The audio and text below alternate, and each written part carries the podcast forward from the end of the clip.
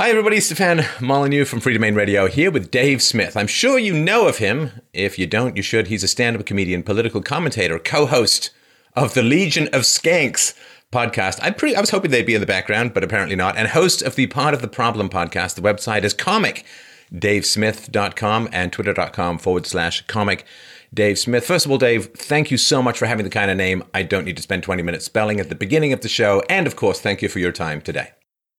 Well, I wish I could thank you for the same thing with your name, but I think it took me three years of listening to your videos before I got that one right. But no, thank you. It's it's an honor to be here. I'm a uh, a huge lover of uh, philosophy and truth and liberty, and so this is like you know making it to the Super Bowl.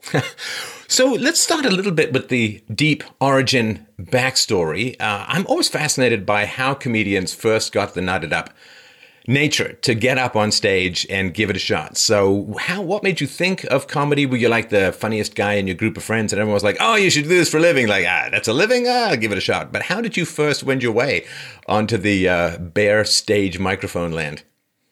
Well, I I was I was funny uh, all throughout my childhood, but I've kind of felt like my whole group of friends were were funny. But I, I we all I, I hated school and um, I didn't really. I, think being the funny guy became my identity pretty quickly.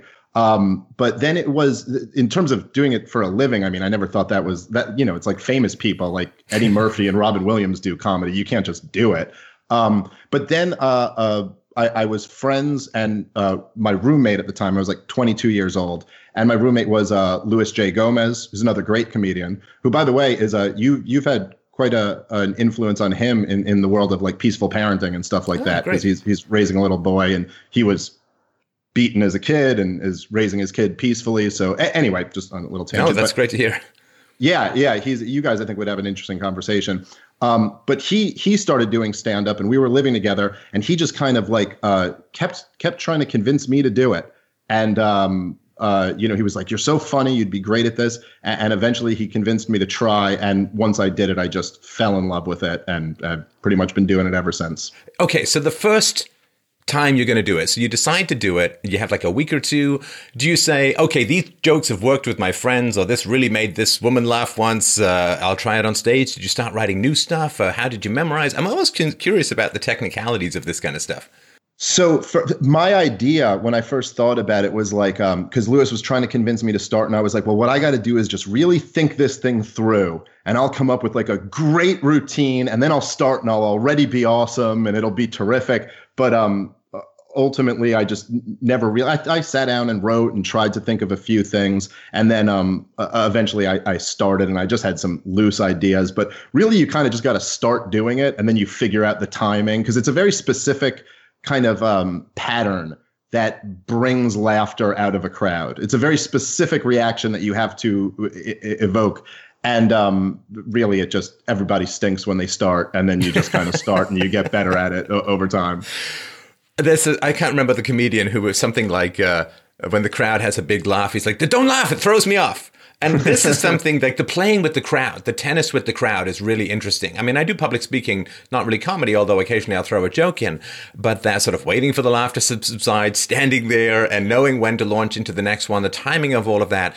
Did you feel that you had a sort of a, an instinctive feel for that when you started, or is that just like bitter lesson uh, and experiences? You know, it's like I do think I had a feel for it, and I think I was somewhat of a natural at stand up. But it almost ta- it takes a certain amount of time to be able to bring that out.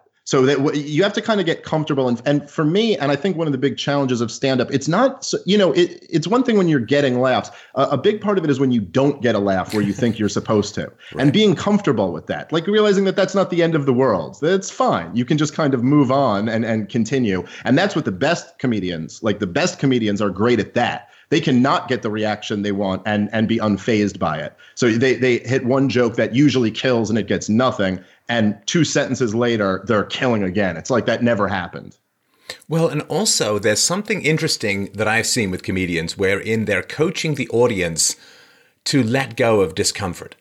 Insofar as you do a joke that's on the edge, risky joke, and the audience is like, ooh, and everyone's like, oh, I'm not supposed to say that now, am I? You, you didn't like that one now, did you? Well, I'm going to go even further. And it's a way of enrolling the audience in the edginess of what you're doing without getting mad at them, without feeling beaten back down, but being a real leader in the room and saying, no, no, no, we're going there. I'm sorry if you don't like it, but you'll end up loving it. And I find that fascinating, particularly with comedians like yourself who do the politically incorrect stuff and aren't sort of skating in the safe Seinfeld zone. Ooh, I can't believe I said that, but you know what I mean. and this working with the audience to help lower this really tense inhibition that people have around certain topics is a really fascinating thing that you do, I think. Yeah, and it's it's funny you mention that because it's our our the times we live in have gotten so crazy and so full of this like leftist political correct uh, you know insanity that Seinfeld has now actually become like an edgy comedian because well, he, yeah, he say, and Chris Rock are afraid of college campuses, right? For, yeah. for good reason. Well, Seinfeld made a statement, I think it was a couple years ago, where they said, you know, how come there weren't more minorities on your show? And he said, uh, well, I, I don't care about that. I was always just looking for the funniest people and this was an outrage like the most the most benign statement you could imagine. This was so but i i just to, to what you were saying to me like the highest level of comedy is it, if you can start with a premise that immediately makes the room uncomfortable, that immediately you know they're not going to like, and then you can kind of prove it comedically and win them over. To me, that's that's the most fun. And when when you go in, I mean, nowadays going into like clubs because I, I work a lot in New York City and I'll go to Los Angeles and work in clubs there. And I mean, if you even if you even mention Trump in the premise and you don't make it clear in the premise that but i hate him. I hate him just like you guys do. I hate him so much. He's the worst person ever. He's literally hitler. If you just mention something about trump that might be you know just just calling it down the middle or, or not in one camp or the other people clam up so much.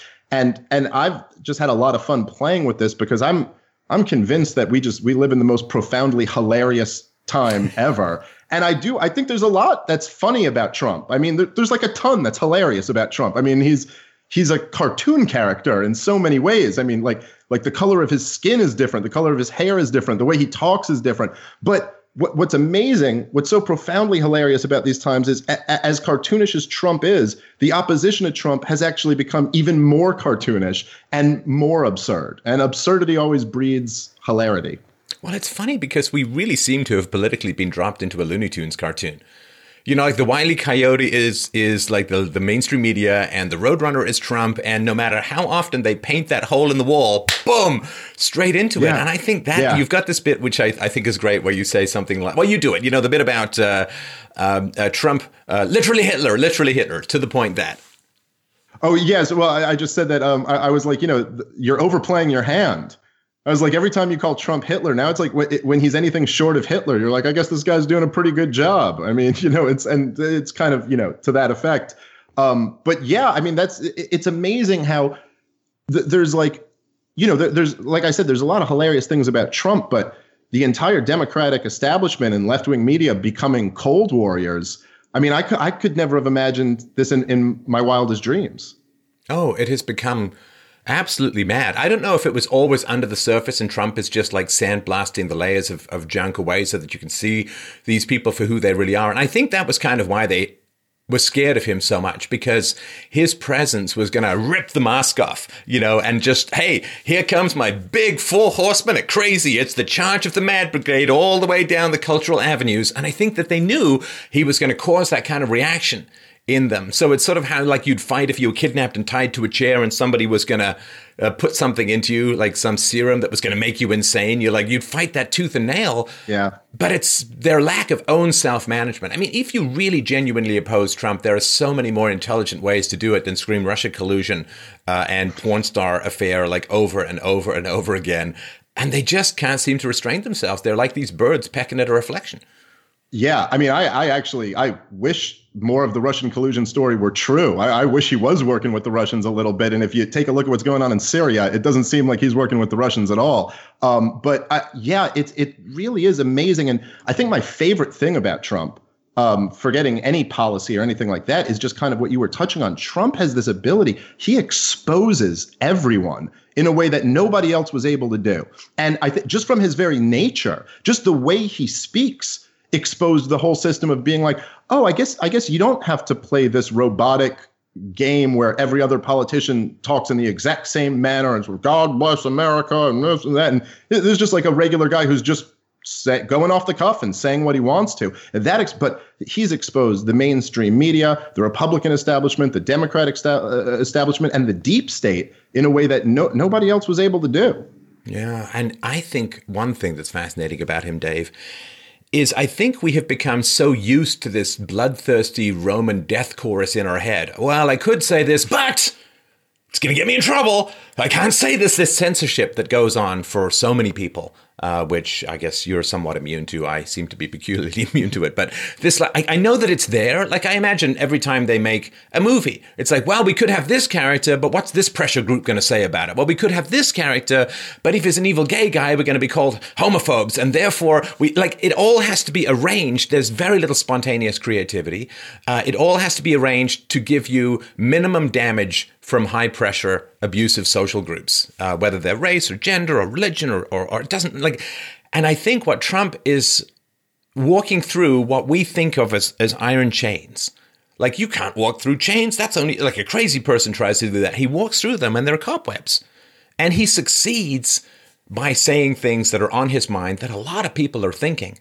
And he finds a community, he finds people who support him, and he goes from never uh, really running in politics at all to winning the highest presidency in the land. And I think that example of like, hey, they're not chains, they're just cobwebs. You can go speak your mind. Yeah, yeah, people will hate you, but people will love you too. And this is how we have a human conversation. The fact that he's doing that makes what seemed like prudence and sensitivity and sensibility seem like a kind of cowardice now. And I think yeah. people don't like that because it gives them a call to action to be frank in their views that they don't want to do.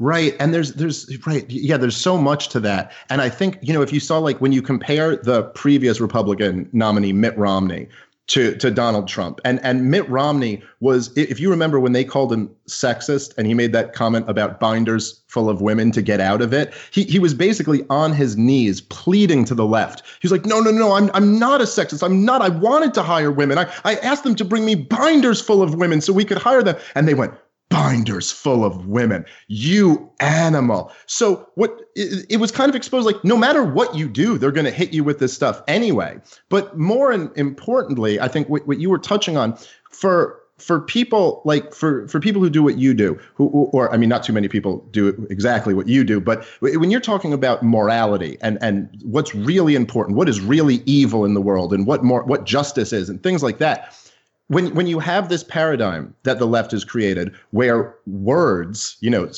touching these chains that turned out to be cobwebs are the worst thing in the world that you can do and nothing's worse than that. You can't have an honest conversation about the true evils like what's really going on. So trump said some things that i wasn't a big fan of. Like i didn't like when trump said we're going to bomb the crap out of them uh, in the in the election but then you see all these people on the left who are outraged about that. Like he said, we're going to bomb the crap out of them. And, and it's like Obama is literally bombing the crap out of them as we speak. And th- that doesn't seem to generate any outrage. You know, so it's like we we can't have any type of honest conversation and actually get to the bottom of what true evil is if we're caught in this in this paradigm where uh, you know saying the wrong thing is the worst thing in the world. No, and of course, is, yeah, no, that is really tragic. And it is, there's an old Far Side cartoon that always comes to my mind with these kinds of topics, Dave, which is one caveman looking to another caveman, and there's this big giant glacier, like three feet from the mouth of the cave. And he turns to the other caveman and says, Say, that, is that wall of ice closer today, do you think? And that's what it's like with the restrictions on free speech, yeah. with the restrict and I know free speech comes with consequences and so on, but the idea that we're all self censoring ourselves because people are going to get enraged at us for making reasoned arguments, uh, or maybe even unreasoned arguments, being wrong, making mistakes, uh, finding data that turns out to be incorrect down the road or is overturned, we're so paralyzed by this fear of attack that we are really surrendering what it is to be civilized and human, which is to engage in conversations rather than you know, pulling fire alarms and all this leftist crap where they try and shut down conversations. And I have like a very visceral reaction to people who tell me, you can't talk about this. And it's like, like that, that, I mean, I hate to say it because it sounds kind of reactionary, but when people say to me, you can't talk about this, I'm like, oh, I think I know what I want to talk about now because this is what is upsetting the people I have the least respect for. Therefore, there's got to be something really valuable in it. Yeah, I, I agree. And I, I have that same tendency. And I think that everything that you know everything that I do with stand-up comedy, and and it, it's also true for like the world of podcasting and just philosophy in general, which is kind of, as you've pointed out many times, like the most important thing. Uh, freedom of speech is like a prereq for any of that. If, if you don't have the freedom to say something that might be unpopular, then you, you can't do any of this stuff. And, uh, you know, I remember one time in one of your podcasts, you said this and it really stuck with me. I thought it was such a, such a great point. But someone asked like, well, how come there's, there have never been throughout history, like a, a really brilliant philosopher who just nailed the evil of the state and the problems with religion and all these other things. And you just said, yeah, there probably was.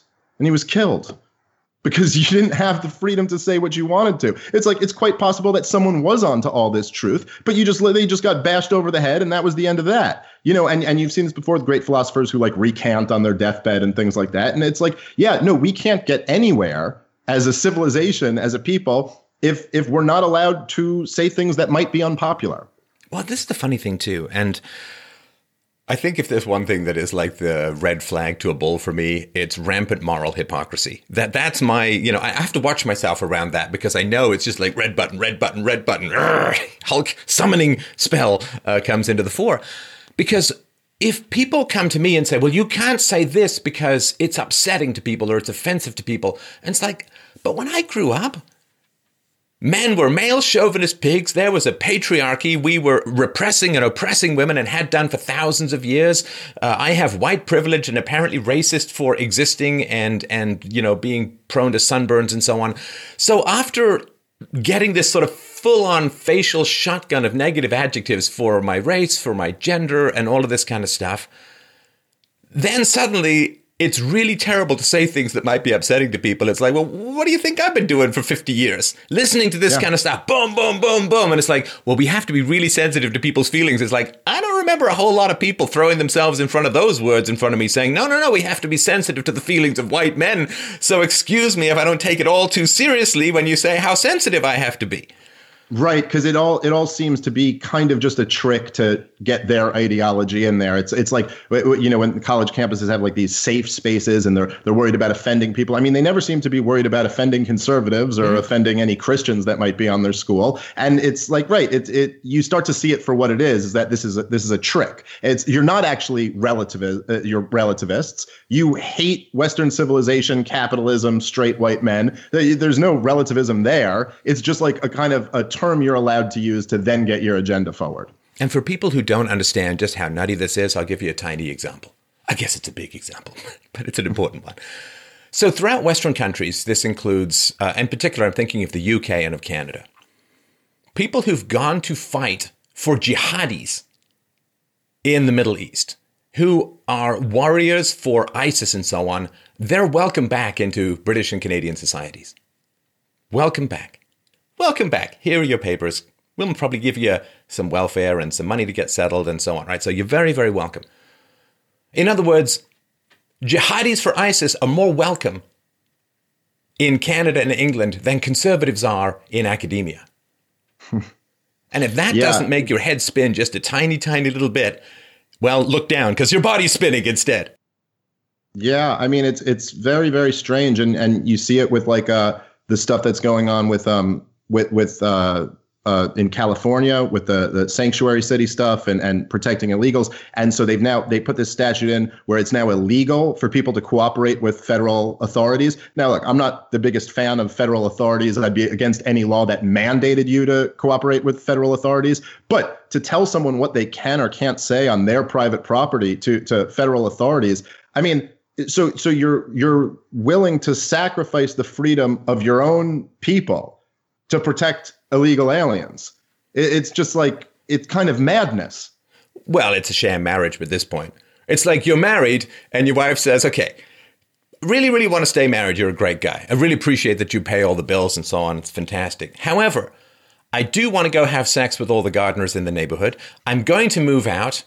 Uh, I'm not going to do any, you know, I'm no cooking, no cleaning, nothing like that for you. I'm going to live all the way across town, have sex with whoever I want. I really, you know, keep paying my bills. Obviously, that goes without saying. At some point, do you do you say to yourself, I don't think we're married anymore. Like, I think this is not. You know, it's like that, like that old Seinfeld thing where George gets fired and then he just keeps showing up to work. And it's like, you got fired. I mean, aren't you supposed to not come to work anymore? And this yeah. thing with California and the federal government, it's like, okay, so they're basically saying they're not going to comply with the law. Okay. So isn't that a basic secession statement? I mean, aren't you just saying, hey, man, you know, we, we gave it a shot, but, you know, we both want different things. You know, you want the rule of law and we want uh, third world votes. You know, we gave it a good shot. Of course, you got to keep paying your bills. That goes without saying but we're kind of broken up. At some point, someone has to actually say that you're living like you're broken up, so you're broken up. Yeah, and it's um and, and, it's interesting that all of a sudden you know the the left is okay with states' rights, which I've I've been told by them that that's always code for racism or something like that. But that now now all of a sudden it seems to work out fine. I think the Democrats like I, I was going to say they learned a lesson, but they didn't learn a lesson. They just saw that the polls weren't coming in good. But when they had that government shutdown, the the common knowledge in, in the mainstream media and, and everybody said, well, the Republicans control every branch, so this is going to reflect badly on them. The uh, the Republicans paid the political price for the last couple of shutdowns under Obama, under Clinton, so this this is going to work out well for Democrats. And they saw quite the opposite in the polls, and this is why the Democrats came right right back to the table to reopen the government. And what they did was they kind of ended up revealing their hand, and they were like, we're willing to shut down the federal government for these DACA uh, uh, recipients. Now, for someone like me, and I think someone like you, like the idea of shutting down the federal government doesn't really, you know, terrify us that much. I'm like, I, I, wish this was a real shutdown and make it permanent. That would be great. Okay. But the Democrats are the party of government. They're the ones who are telling you that the government is so important and it's so important for all these different reasons. And, you know, whatever, we'd all be eating poison sandwiches and kids would be starving on the street if we didn't have government. Government is so important for all these people. Yet we're willing to shut it down for for uh, people who came here illegally. So it's just very naked and blatant. Like we we will sacrifice, uh, you know, the well being of our citizens for people who are uh, came in from another country. And it's like, okay, play that hand, but how how do you think that's going to play in the Rust Belt? I mean, how do you think that's going to play to all of all of the voters who ended up breaking for Trump, who you guys need?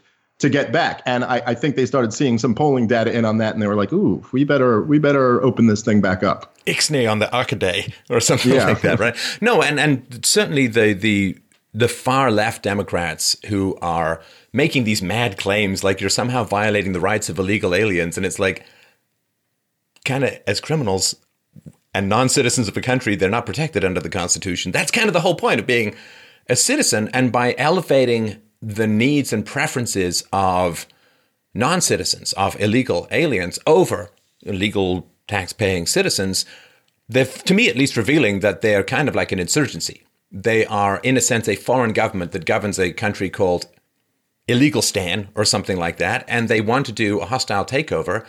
And it shows that they're interested in power. They're not interested in America. They're not interested in American ideals, but the Illegals are the left's path to get and maintain power demographically and politically, because as I've talked about in my show, Hispanics overwhelmingly vote for the left, like 70, 80 plus percent. They overwhelmingly vote for the left. And this shows that they are interested in power and they really don't care how they get it. Uh, and that's been kind of chilling. And I'm going to be really curious to see how that plays out in the uh, 2018 midterms. But I think that's given a real chill. Like there's something really alien and otherworldly and Saluthian uh, in in American society, and I think there is this kind of recoil that's going on. Like, hey, it, it looks like it's a fun fun clown for a kids party, and then it's like it's it chewing the arm off the young.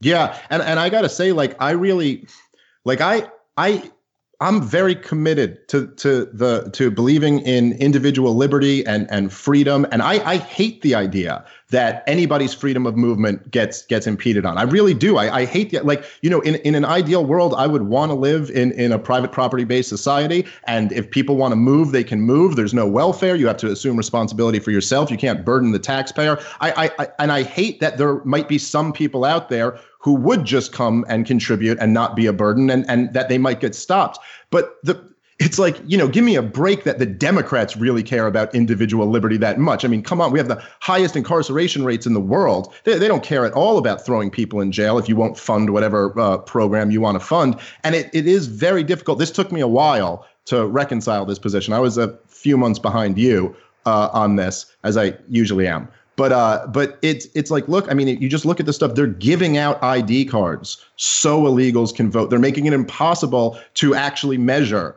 where some groups are like trying to find out the data in Texas right now and they're not turning it over to them.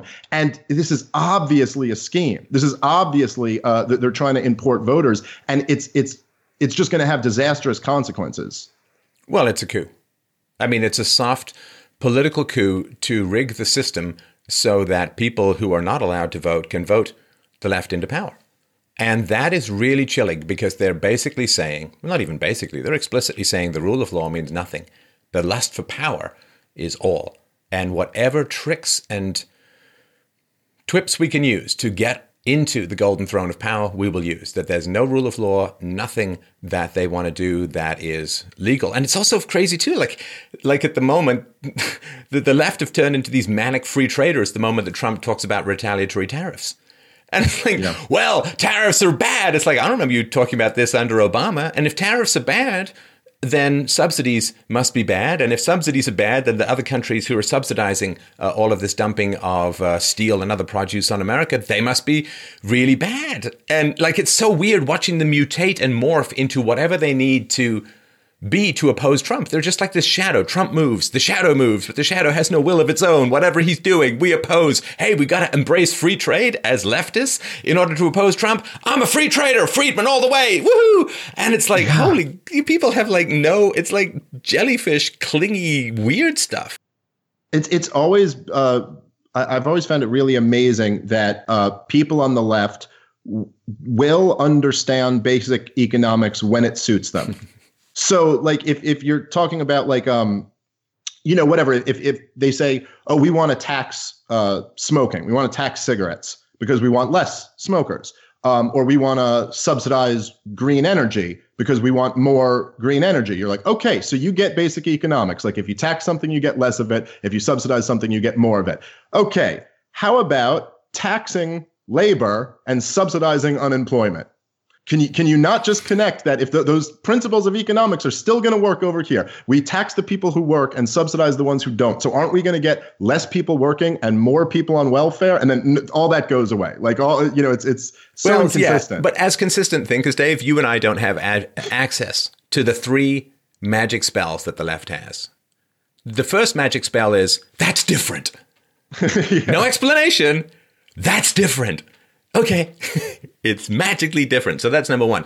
Number two is scare quotes. See, we don't, we, you and I don't get to put opposing arguments in quote and then march around like the cock of the walk thinking we've somehow pulled a Faustian Socratic move and demolished all opposing evidence, you know science. No, no, putting in quotes like the James Damore thing, right? Like men and women are different according to science. And this is science, eh, scare quotes slash discredited. You'll always hear this.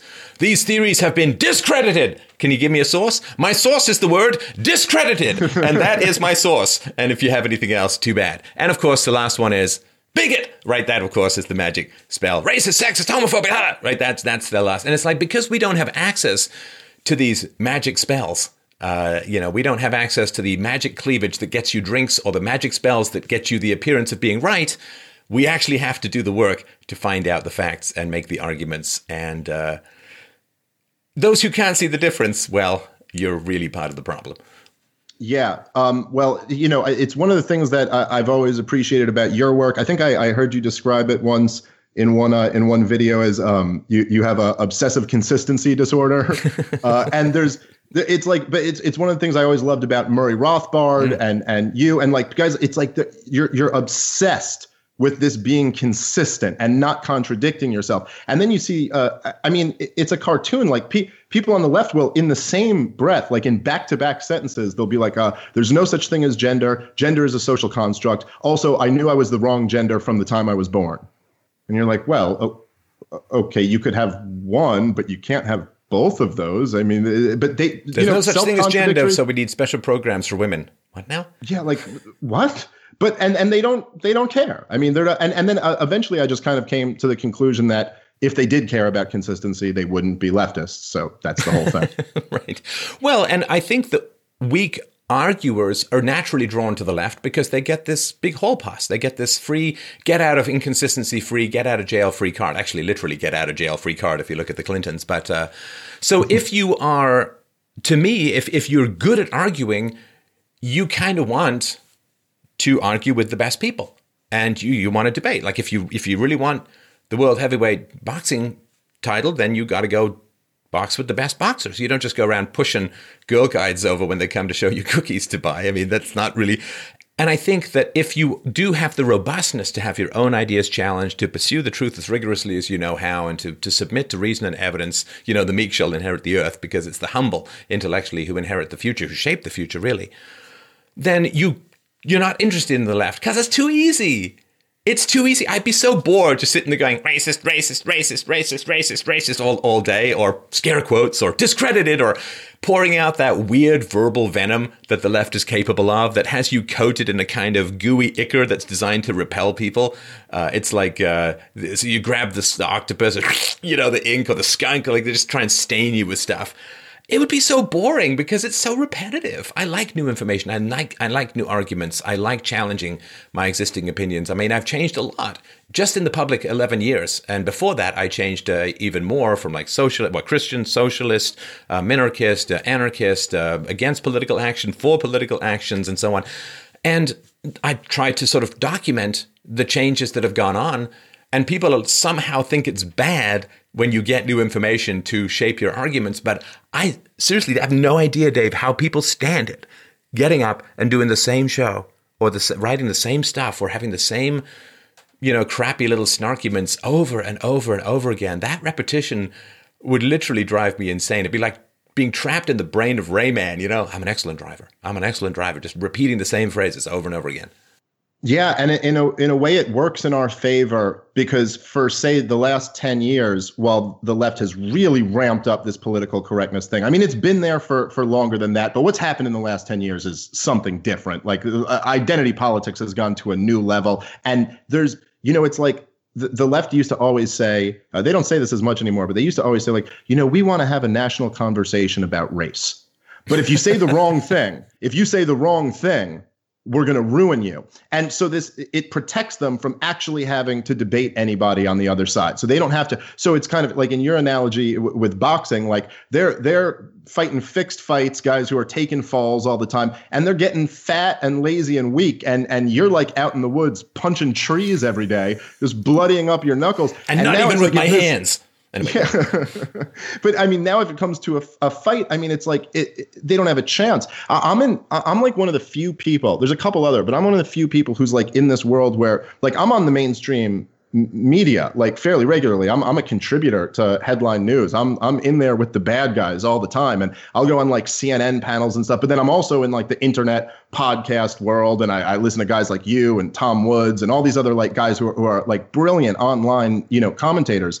And it's it's this strange reality that we live in where like you know that's supposed to be like the big boy grown up this is the official news. This is cnn and this is supposed to be just youtube you know just like and i mean they i'm not even it's not even like you would win the fight. I, you're talking about like mike tyson in his prime fighting an eighth grade girl. It's not even like they the, the average contributor to cnn or msnbc or, or fox news for that matter they they wouldn't even be capable of coming on your show and having a conversation with you for, for an hour. They, I mean, they literally they don't have an hour's worth of stuff to say. they've they've formatted their stuff into sound bites, and they they like they'd make one point, and you'd be like, yeah, but that's completely resi- uh, ridiculous because of this, this, and this, and they'd be like, uh, can we go to commercial break now? Like, I don't I don't know what to do here. Oh yeah, no, you see this with uh, someone like Bill Kristol, who is a neocon warmongering insult to a pretty damn fine comedian whose name he shares. But Bill Kristol, there was something where he was, I think he was on some, I don't know, CNN or something, and he was talking about his sympathies for the Iranian people. And somebody was saying, Yeah, but didn't you advocate bombing Iran at some point relatively recently? And he's like, Do you stand with the Iranian people? It's like, that's that's not an argument.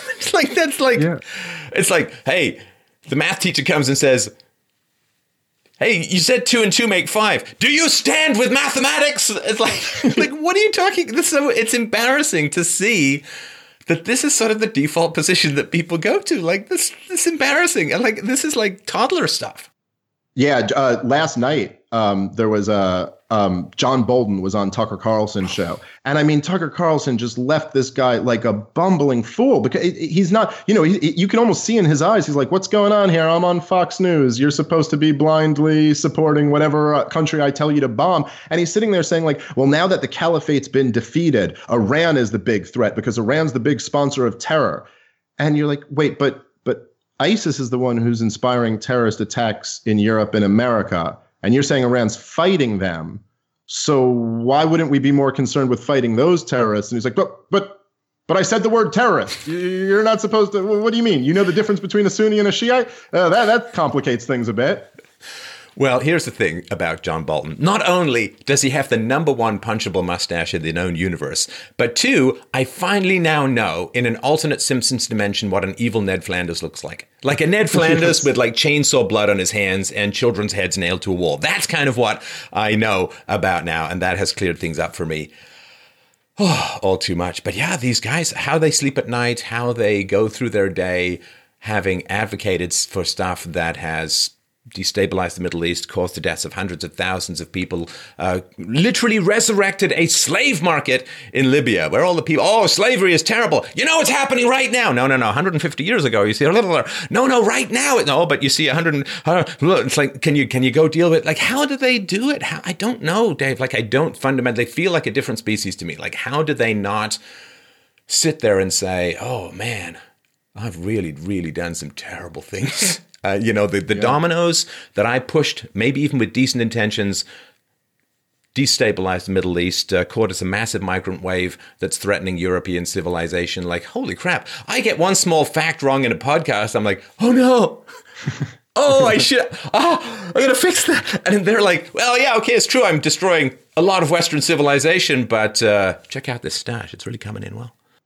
Yeah, it's it's insane, and I got to say, I mean, because I I really kind of got um, involved in caring about these issues like around 2007 uh, the ron paul campaign had a big influence on me and then i started finding more people like you know tom woods and peter schiff and yourself and i started getting really into these ideas. And i remember uh, at that time th- there was a fairly strong anti-war movement on the left and Obama, maybe to me, the worst part of his legacy is that he just he destroyed this because once like a smooth talking black guy was doing the bombing, nobody cared at all. And I I was somewhat, you know, not optimistic, but I was waiting to see, well, maybe because now now Trump is in charge of the military, maybe the left left will get into like the anti-war mode again because it's convenient.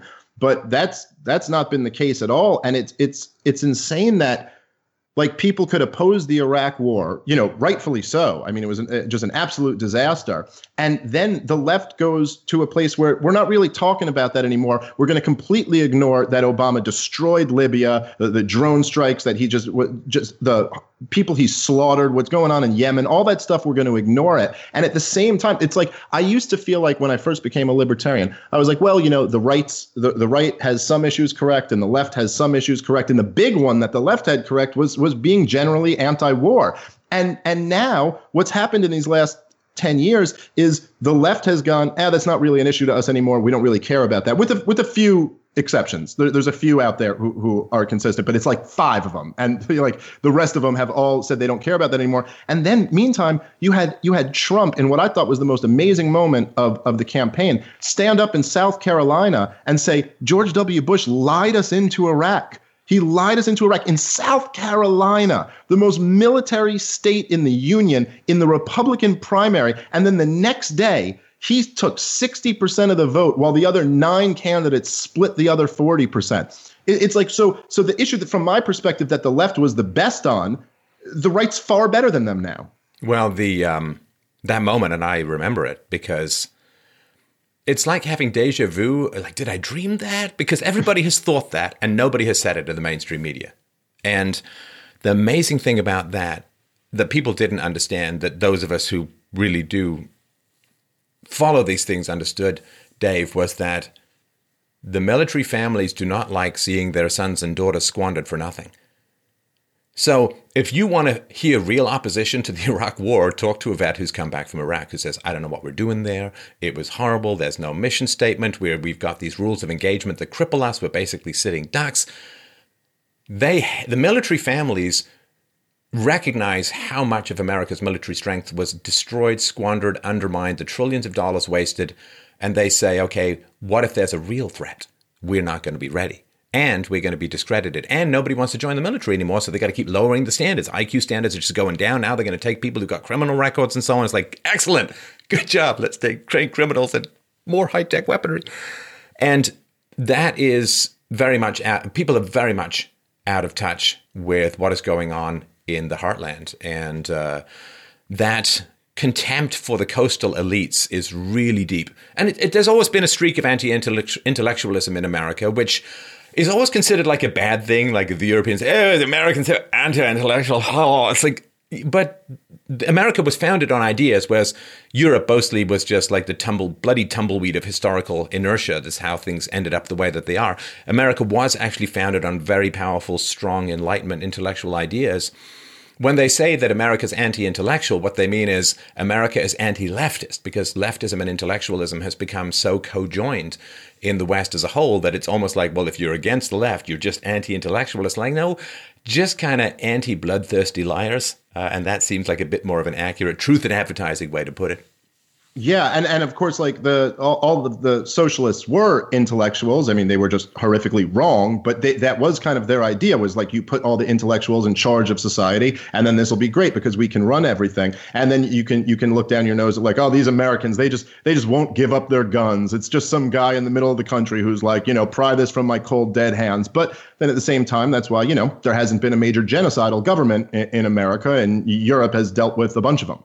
Well, that is powerful stuff. And this, of course, is why the left is so keen on gun control, because they wish to expand the state and they know that guns are in the way of doing that. And the idea that it has something to do with crime I mean, Wyoming has like an insane number of guns and like I don't know, 50 to 100 murders a year. I mean, it's, there's nothing that's going on there. And actually, if you look at American stats and you take out the top five democratically controlled cities for gun crime, America drops from high in the world to one of the lowest uh, in the world. So the problem is not guns. The problem is Democrats and the welfare state and fatherless uh, households facilitated by the welfare state and all that kind of stuff.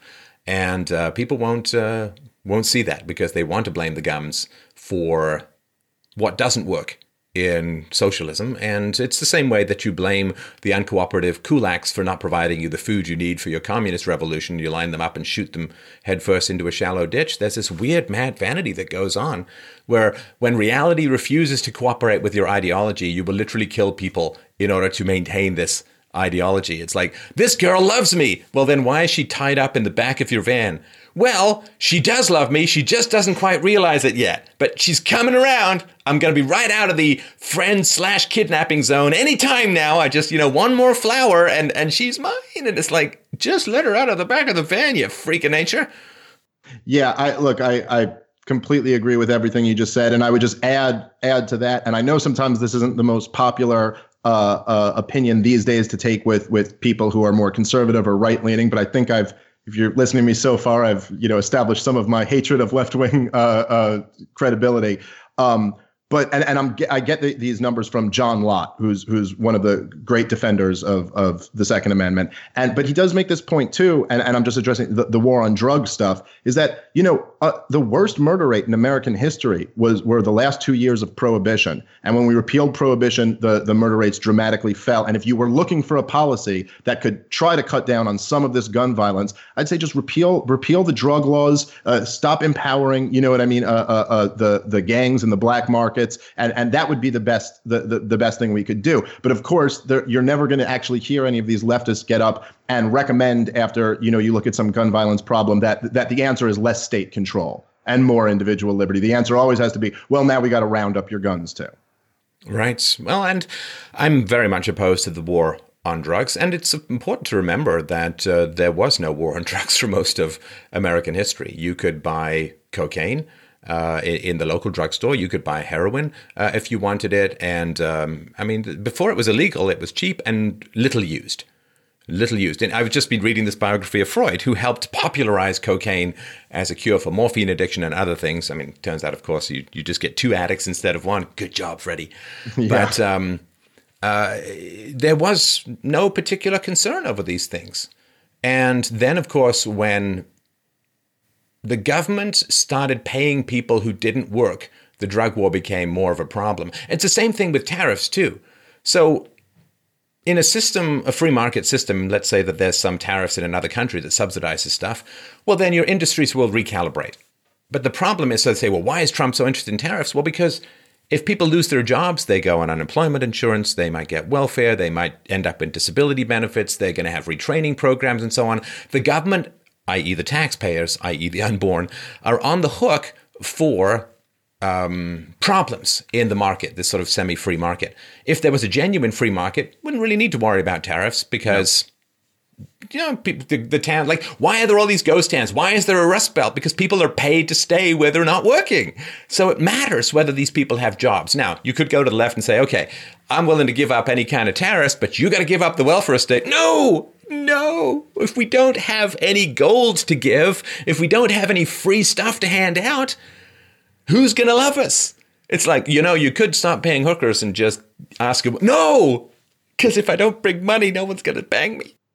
Right. But and this is the the horrible slippery slope of state intervention is like one requires another requires another. And so right, so you you can say um oh well, uh, you know, I, I don't think uh, you should throw someone in, in a cage because they're they're doing a substance that I wouldn't want to do. But then you're like, "Oh, but I'm going to have to pay for that guy's health care. I'm going to have to pay for that guy's, you know, unemployment." And and there is some validity to that argument. It's just the the correct response it would be to like, "Yeah, no, you can do whatever you want with your body, but you're on the hook for it." And and believe me, that would do a lot more. That would do a lot more to disincentivize people, uh, uh, you know, living in irresponsible ways. Is if you actually had a few examples uh, around of like, yeah, and then and then you're stuck with the consequences. Well, there is this real frustration that I have with these sort of two groups of people. The people who desperately want to be adults and the people who desperately don't want to grow up.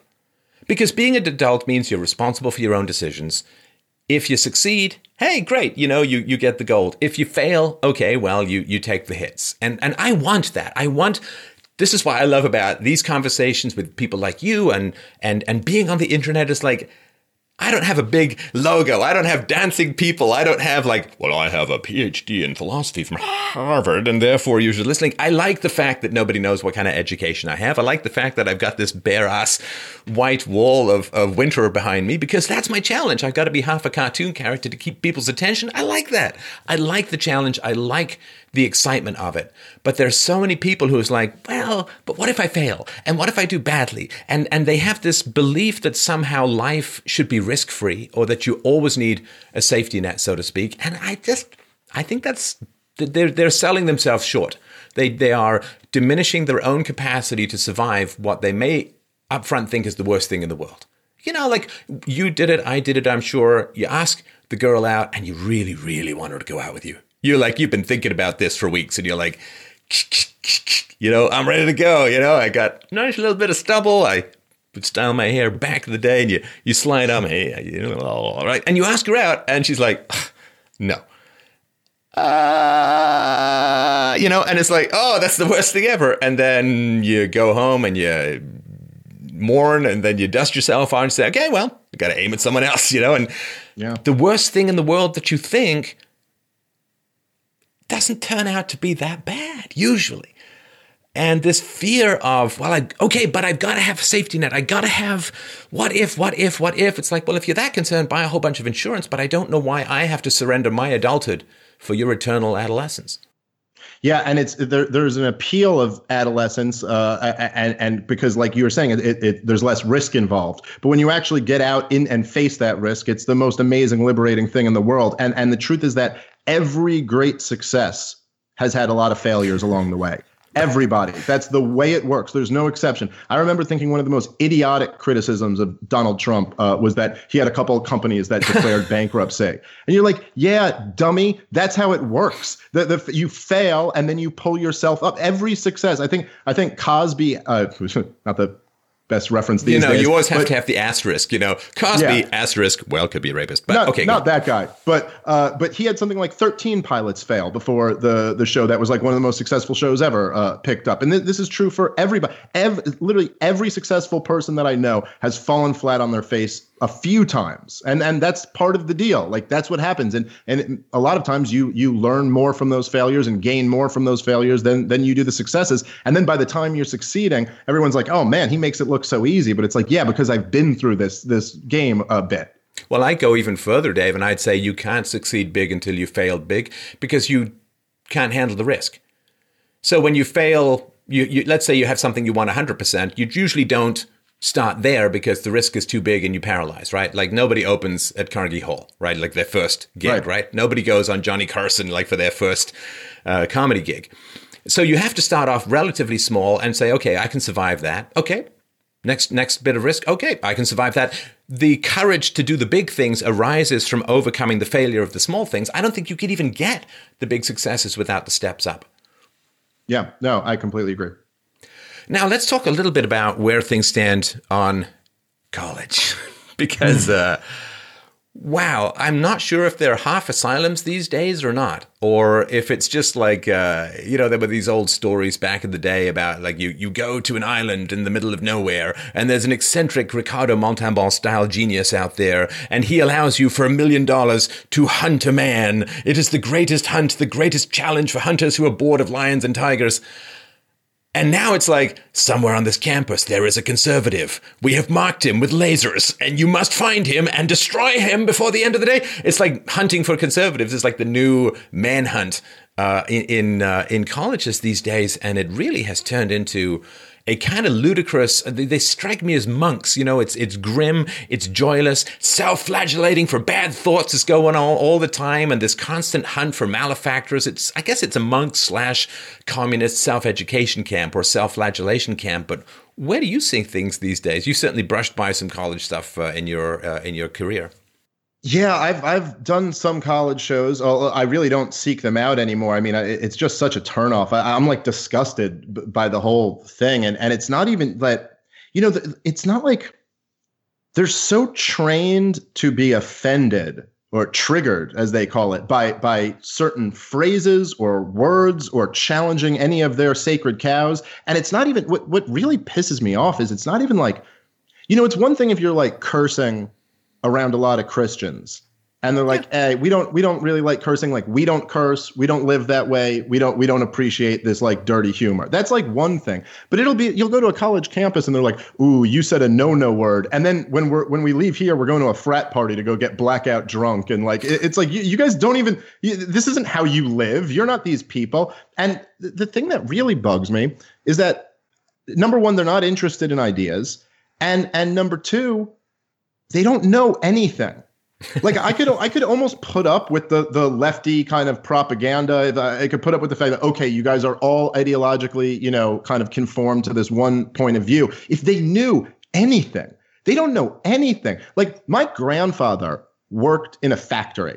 That's what he did his whole life. He worked in a factory and his friends worked in factories. But like they knew stuff he he read novels for fun and he listened to classical music. He had he had served in the military. I mean, if you if you were to ask him about you know world events or military history or you know he he knew stuff. You go grab one of these like social justice warrior activists. They, they know nothing. They know nothing. I mean, you go ask one of them like so uh so you know who was uh, you know what what how did the Weimar Republic fall?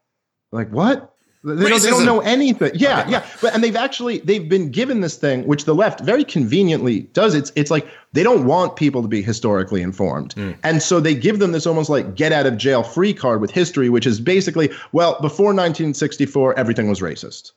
It's it's the whole history is is patriarchy, racism, and that's that. So if you were like, oh well, look at this tremendous step forward that the founding fathers made, it's like yeah, yeah, yeah but they were racist. It, it doesn't matter. It, you know, yeah, it doesn't matter. They were racist. And I'm not even saying like, yeah, okay, it, it should be noted that Thomas Jefferson owned slaves. Like that's a real hypocrisy that he was writing this stuff while owning slaves. But do you really just want to brush off the Declaration of Independence, the Bill of Rights? Like these things weren't at all important in the development of history and the idea of freedom, but they know nothing and and they're content with that. And then they lecture you for not knowing their dumb words that they've invented in the last five years. Well, white people ended slavery. Sorry just the basic. If it wasn't for white people, slavery would almost certainly be a still worldwide institution, as it is in many places uh, in the Middle East and in Africa and so on. Yes, slavery, still 15 to 20 million people estimated are still slaves around the world. You going to do anything about that? No! Because those people can be mean, and we've pretty much broken the spines of white males, so we're just going to nag them about mansplaining and manspreading and all microaggressions. Like, this is like it's International Women's Day today. Are they talking a lot about Saudi Arabia? This heroic woman in Iran just got sentenced to two years in jail for taking her hijab off in public. Two years in jail for letting the sunlight see her hair. Are you kidding me? And what are they complaining about? Well, there's a pay gap. It's like, well, I don't think there's a pay gap if you count all the women staying at home being paid for by their husbands as they raise their children, but okay. That's your big thing. That's the big thing. And and this cowardice and lack of perspective with regards to where the real problems are is to me really horrible. Really horrible. There are women who are genuinely being oppressed by a patriarchy in the world at the moment. Are you going to yeah. say anything about that? Are you going to do anything about that? No! Why? Like, do, do, do you not care? Do, are they not women? Do they not matter? Well, of course, you see how the left treats conservative women, and you realize it has nothing to do with gender and everything to do with a rabid ideology. Yeah, you're right. It's all about ideology, and I think the part of the reason why they can't admit um, they they can't admit that is because it would then expose their their uh, their their belief that you know women are being horrifically oppressed here. Because if you acknowledge how much work, because you know like okay, everyone's oppressed by certain, you know, things to some degree. Like we're all oppressed by forces of nature, by any societal, you know, any way we organize society. Like some people have advantages and disadvantages. But if you acknowledge how women are being treated in, like in these truly oppressive regimes, then you kind of have to acknowledge, oh, we have it so much better here. And that doesn't play well into their narrative. And then the, the flip side of that coin, which I find really strange, is that so it's like if you want to celebrate women, like I'm I'm fine with celebrating women. I mean, I, I know you have a wife who you love very much. I just got engaged to a really great woman. Like it's like, you know, I I'm fine with celebrating women. But you would think if we were going to celebrate women, we would celebrate some of the things that women are great at that women do better than men. Like women are more nurturing. There, it, it's unbelievable the amount of patience that it takes for to, to you know uh, uh, love unconditionally a child and raise it. And generally speaking, women are better than at that than men are. But like, are we celebrating motherhood? No, it's always got to be some like you know here's here's one woman who is a CEO of a company, and why aren't there more of those? And it's almost like they have to celebrate women who have male characteristics or male accomplishments. It's just very bizarre. Yeah, and with regards to women overseas, it's a very simple equation. You can't criticize Islam as a feminist because Muslims vote for the left in general. It's very, very simple. I mean, it's not white males vote conservative and other groups vote for the left. And whoever votes for the left, the left will protect regardless of any standards or morality or objectivity whatsoever. Again, it's a drug addict looking for his drug. There's not a whole lot of elevated behavior in the process. And if we can get people to remember that there are essential principles that not just support but really define civilization, things like property rights, uh, free speech, uh, freedom of movement, uh, the willingness, if you are a public figure in particular, to subject your ideas to reason and evidence, to be criticized, to criticize, that we could all join together in polishing the historical turd of lies that we've all inherited to bring it somewhere close to the diamond crystal beauty of truth, that is a collective process that requires we all subjugate ourselves to reason and evidence. And through that subjugation, we gain mastery uh, over our lives and over the world. Um, philosophy to be like the world to be commanded must be obeyed. Nature to be commanded must be obeyed. You have to obey the laws of physics in order to have control over nature. And you have to submit to reason and evidence in order to gain the truth. And there are some people willing to do that, and other people who are forever calling in airstrikes on that very process. And I am very concerned that the gap between these two groups is widening. And if I know when people give up reason and evidence, they have nothing left but force to get their way. You can't convince right. someone, you have to. If you desperately need something and you can't convince someone, you'll pick up a rock. And right, and and that's absolutely right. And and it's like it, it's so. This is why I think um the whole like uh microaggression uh, uh, uh you know theory or philosophy, if you can call it that. Um, there's something so, you know, it seems kind of subtle at first, but they, they take our precious, precious word that is aggression.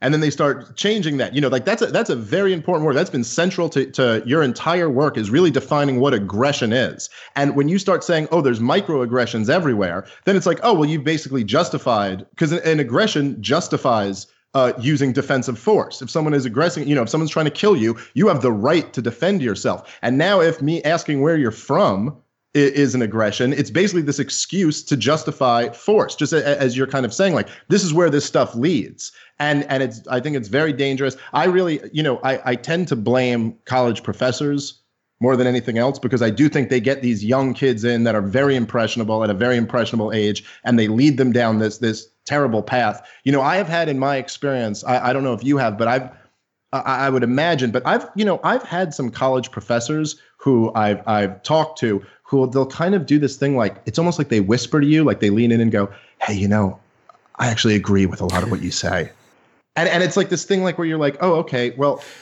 like man up." and stop whispering.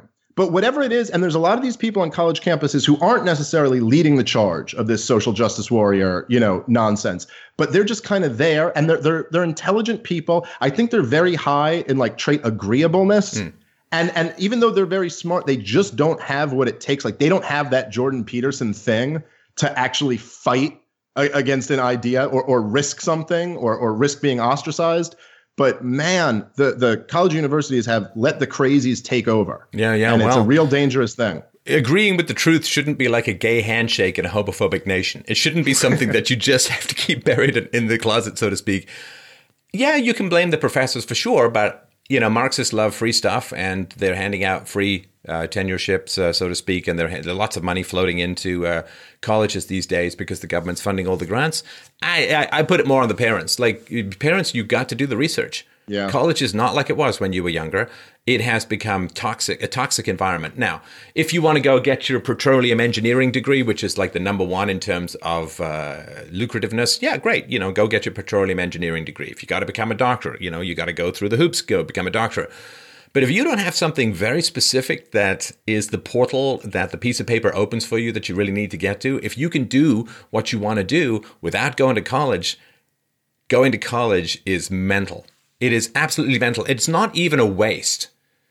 Because a waste, you end up kind of where you were, but down a little bit. This is like actively destructive. These people will poison your brain. They'll turn you against your culture. They'll turn you against freedom. They'll turn you against love. They'll turn you against the opposite sex. They'll turn you against marriage. They'll turn you against commitment. They'll turn you against honor.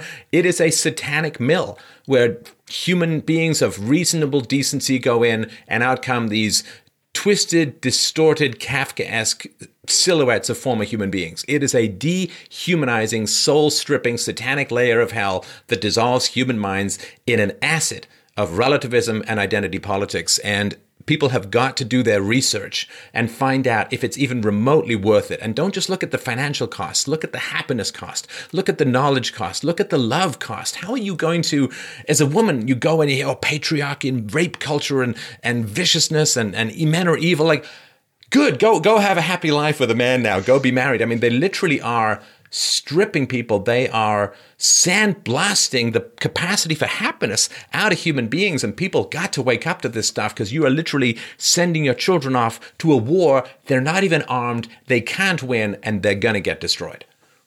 Yeah, and it's like it's so it's damaging for everyone, man, because it's like, you know, on on the first glance at it, you kind of go like, "Oh man, it's, you know, it's it's you know, if you have like a if you're a straight white man, and you got to go into this this environment that's going to be telling you you're the cause for all the problems in the world and so there's that which which is not good but it's also as you said i mean it, I think it might even be more damaging if if you're like a black or Latino student who you're going in there and they're basically telling you, "Oh, you're a victim and you're not responsible for any of the things that have gone wrong in your life." I mean, that's like, man, I wouldn't want to do that to my worst enemy. Like that's a really really horrible uh, like mindset to plant in a kid. And then, as you pointed out, for women, it's like they put you on this path where it's like, okay, you're you're guaranteed to be miserable in in your relationships for the rest of your life if you keep this stuff up if you don't shed this because no decent guy's ever going to be attracted to you. They, like like any decent strong guy, it's like, oh, okay, well, I'm not going to sit here and be lectured to uh, about that stuff. So you'll only end up getting these kind of the the snakes who are like you know pretending to be feminist allies, whatever, who who always end up being creeps. Aren't those guys like woo? It's like now it's like it to me it's just like hey dominoes. Oh, I'm a male feminist. It's like okay, well, step aside. I'm gonna have to check your basement for hidden traps and you know chains and like horrible lubrications made from uh, endangered animals and stuff that's going on that that is pretty pretty unholy. And also, I think college, Dave, is strip mining its credibility from the past. It's kind of burning up the credibility of the past because in the past, you know, ten percent of the people went to college. They were usually pretty smart and therefore the college they could do well in college. The standards were high. Now they're just casting their net so wide that your, college does not make you smarter. Everybody needs to understand this. Nobody knows how to raise IQ. Nobody knows how to raise IQ in any permanent way. So college doesn't make you smarter, and people go to college thinking they're going to get all the benefits that used to accrue to the top 10% of smart people in society. But given that it doesn't make you smarter, it's sort of like, you know, if, if you're a beautiful person, you go be a model. But if you take a modeling course, it doesn't make you a beautiful person. you know, it's like, well, the, the, the people who took this modeling course are doing really well as models. It's like, yeah, because they were really pretty and they probably would have done anyway. But just because you, Mr. Quasimodo, has taken this modeling course, it's not going to land you on the cover right. of any magazines. And they're really strip mining the prior value and selling the prior value to a new generation. They're not going to be able to achieve it.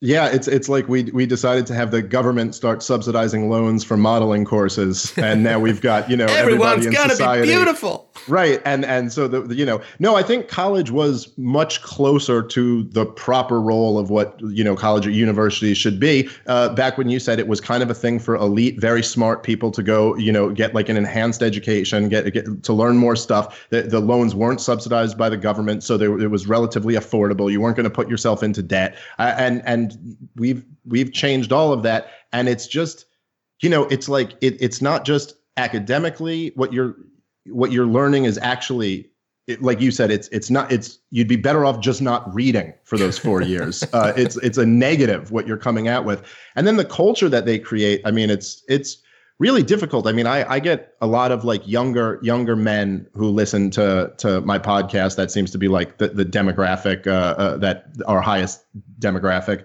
And man, I've heard like a bunch of stories about it, and I just, oh my god, it's like it it's this just ridiculous. You know, he, he, one guy was telling me there's there'll be all these like kind of feminist activists, female students, and and they rant on about all this this nonsense, and then they go like hook up with the jocks at the lacrosse on the lacrosse team because that's still like what they want at the end of this. And then it's like they're telling them about this like this continuous consent thing you have to do if you hook up with a girl where it's a may i touch your breast now? May i touch your ass now? May i do and and who's trying that? It's not it's not the jocks who are even trying that. It's like the nice guys do that. They try to hook up with a girl like that. Then she's completely turned off. She's laughing at him uh, but, you know to all her friends. It's it's just a real difficult situation. But in addition to what the point you were making before, where only you know a small percentage of, of the very high IQ population would go to college. It was also pretty well understood, I think, for for most of history that some of the smartest, most accomplished people in the world never went to school like it, it, not even just college. I mean like didn't have like you know like what we consider like a standard necessary k through 12 government bullshit uh, education to begin with. And i think one of the biggest disasters in modern history has been kind of intertwining the idea of education and school. Mm. and that school is education education is school. For me personally i've learned a lot more outside of, of college than i ever did. I've learned more from your youtube channel than i learned in college. Uh, that's a fact well, it's interesting too, and I remember having this thought even when I was studying philosophy in, in university that there were a lot of people who were, oh, you know, get a philosophy degree, so I'll know about philosophy. But when you think when you thought about it and looked into the, the bios of the people we were studying, most of the philosophers we were studying did not have degrees in philosophy. In other words, you're trying to gain credibility by having a degree by studying the greatest people in the field who themselves don't have a degree. Right. I mean, it's kind of weird in a way when you think about it. It's like, oh, well, the people who are most successful, the whole reason we have this department, which is supposed to give you credibility in philosophy, is by studying people who never went to university for philosophy. And it's like, That seems important. That's you know those who can't do teach, those who can't teach teach gym that kind of stuff. I mean, the idea that you need that piece of paper to gain credibility is saying that the people who are going to judge you can't judge you by any objective standards. They can't judge you by any. They need that piece of paper. And it's like, you know, you, you hear a song on the radio, you love that song. You don't sit there and say, well, I don't know if this guy went to Juilliard or not. I don't know if he's even won an award for this song. I don't know if he's been recognized. I don't know how many people have listened to this song. I don't know what the YouTube count is for the video. It's like, I just love this song. I don't care about the background. Yeah. I don't care. Freddie Mercury never took singing lessons. Like, I don't care. It's great stuff. And just being able to judge things for yourself is a real challenge. And the more we lose these objective standards, the more we need these ridiculous pieces of paper that have as much relationship to education as fiat currency does to gold.